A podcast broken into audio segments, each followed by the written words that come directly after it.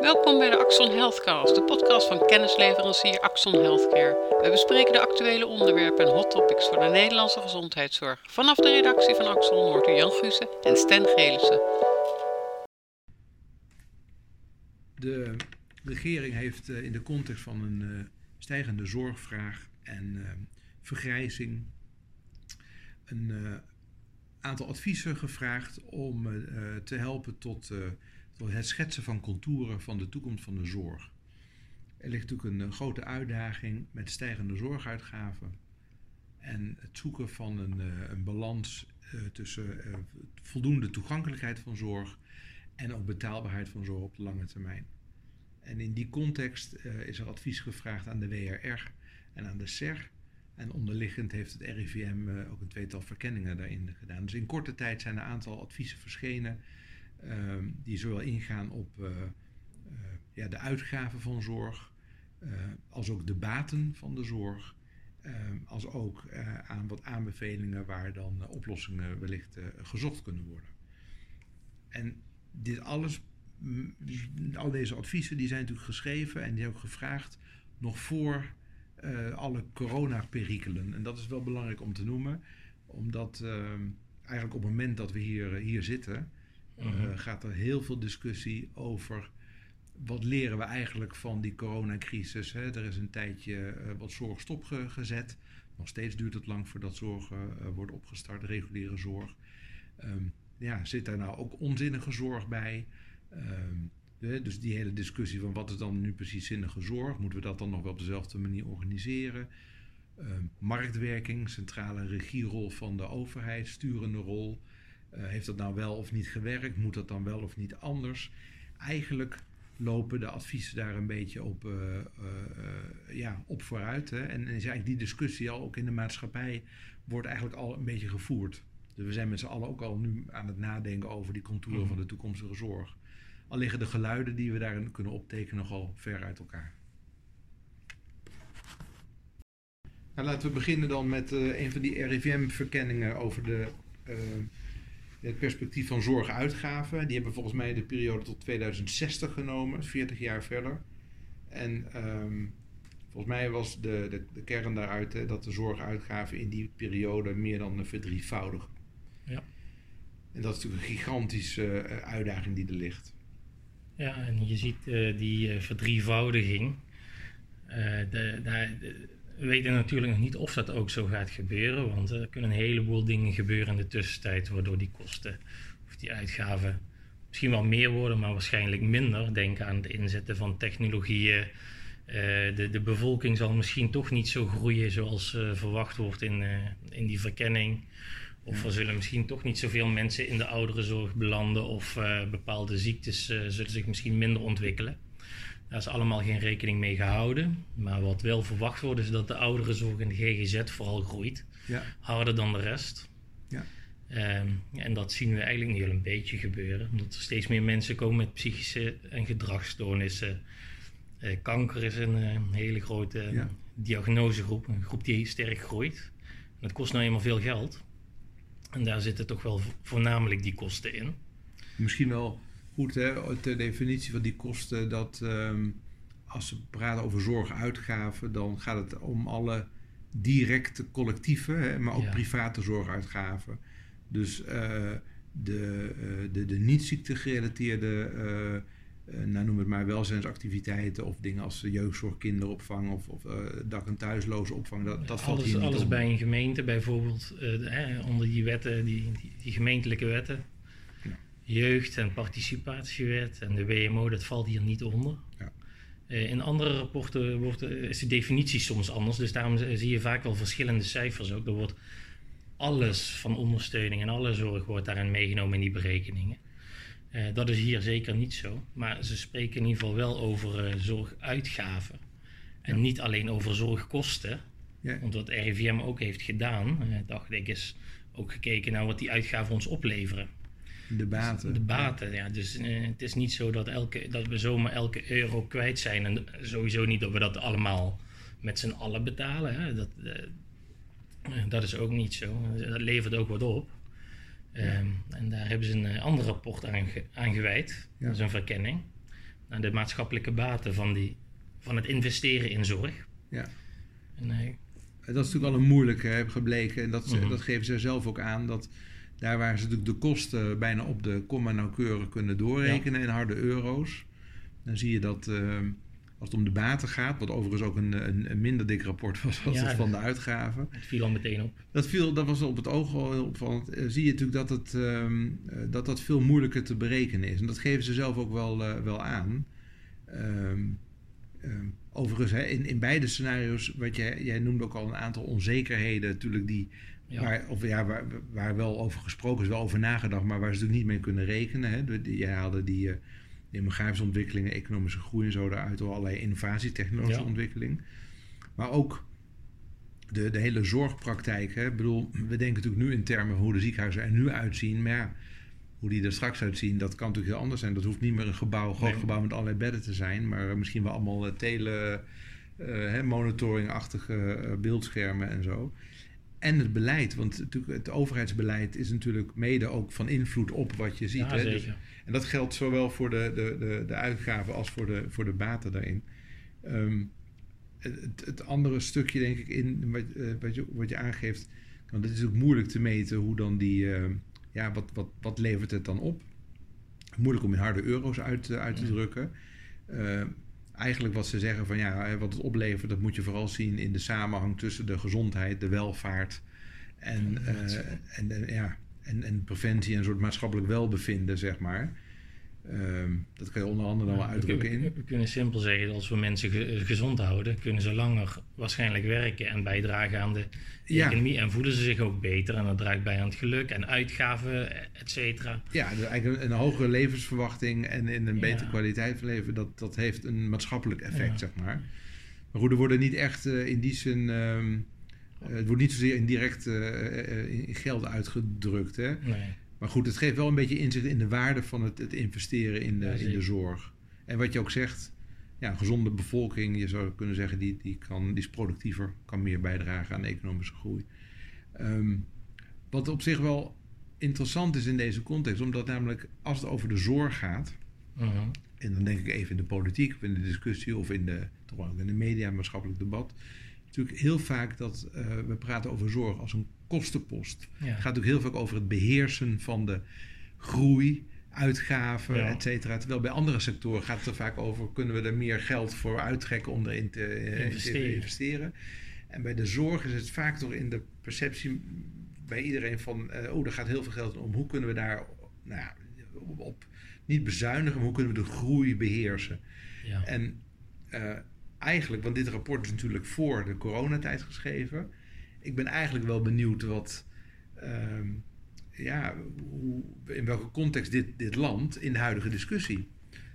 En want in de huidige discussie nu zien we natuurlijk best wel veel. eh, Ontwikkelingen. ja, en, en ook wel heel veel discussie over die, eh, hoe moet ik het zeggen, die, die eh, ehm, hoe, hoe moet de zorg er nou straks uitzien? Hè? Door, door corona is eigenlijk alles in één keer stilgelegd.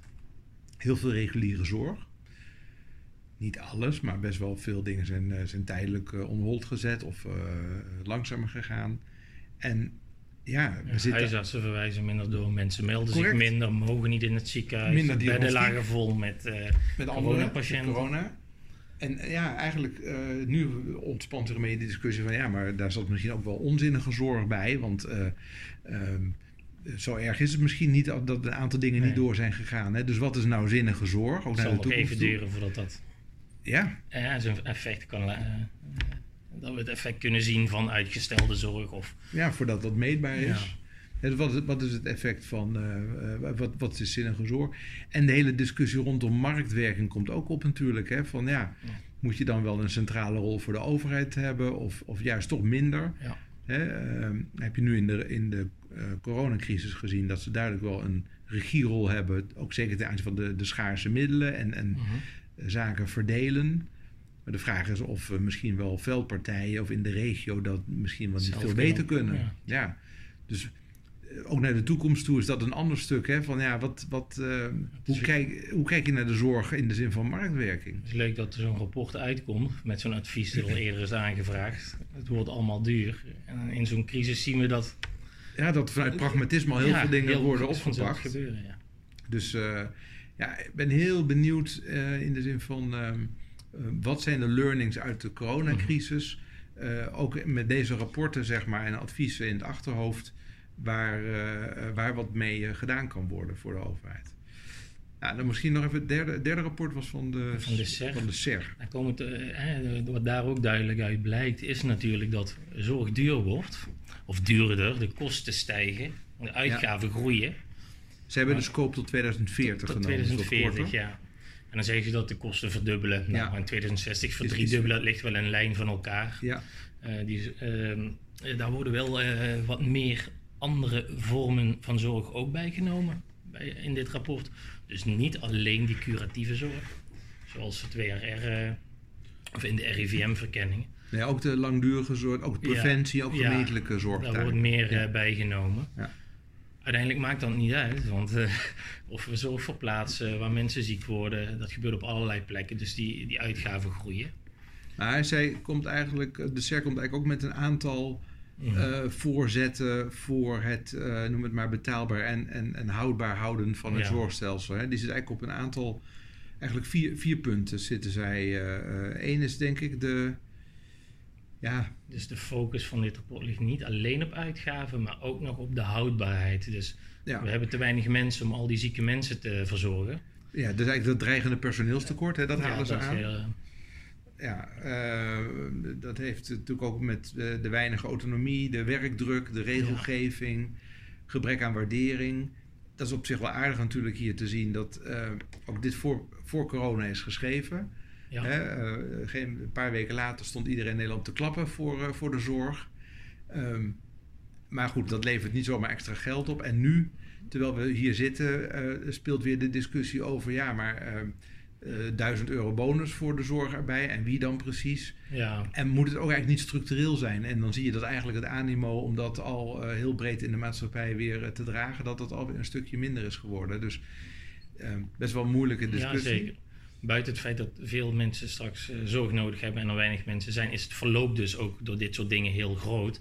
Men Ja. voelt zich niet gewaardeerd, of dat nou in geld is, of door te veel werkdruk, of te veel registratie. En ik kan Ja. niet aan het bed werken. Het verloop is gewoon, ja, dat dreigende personeelstekort.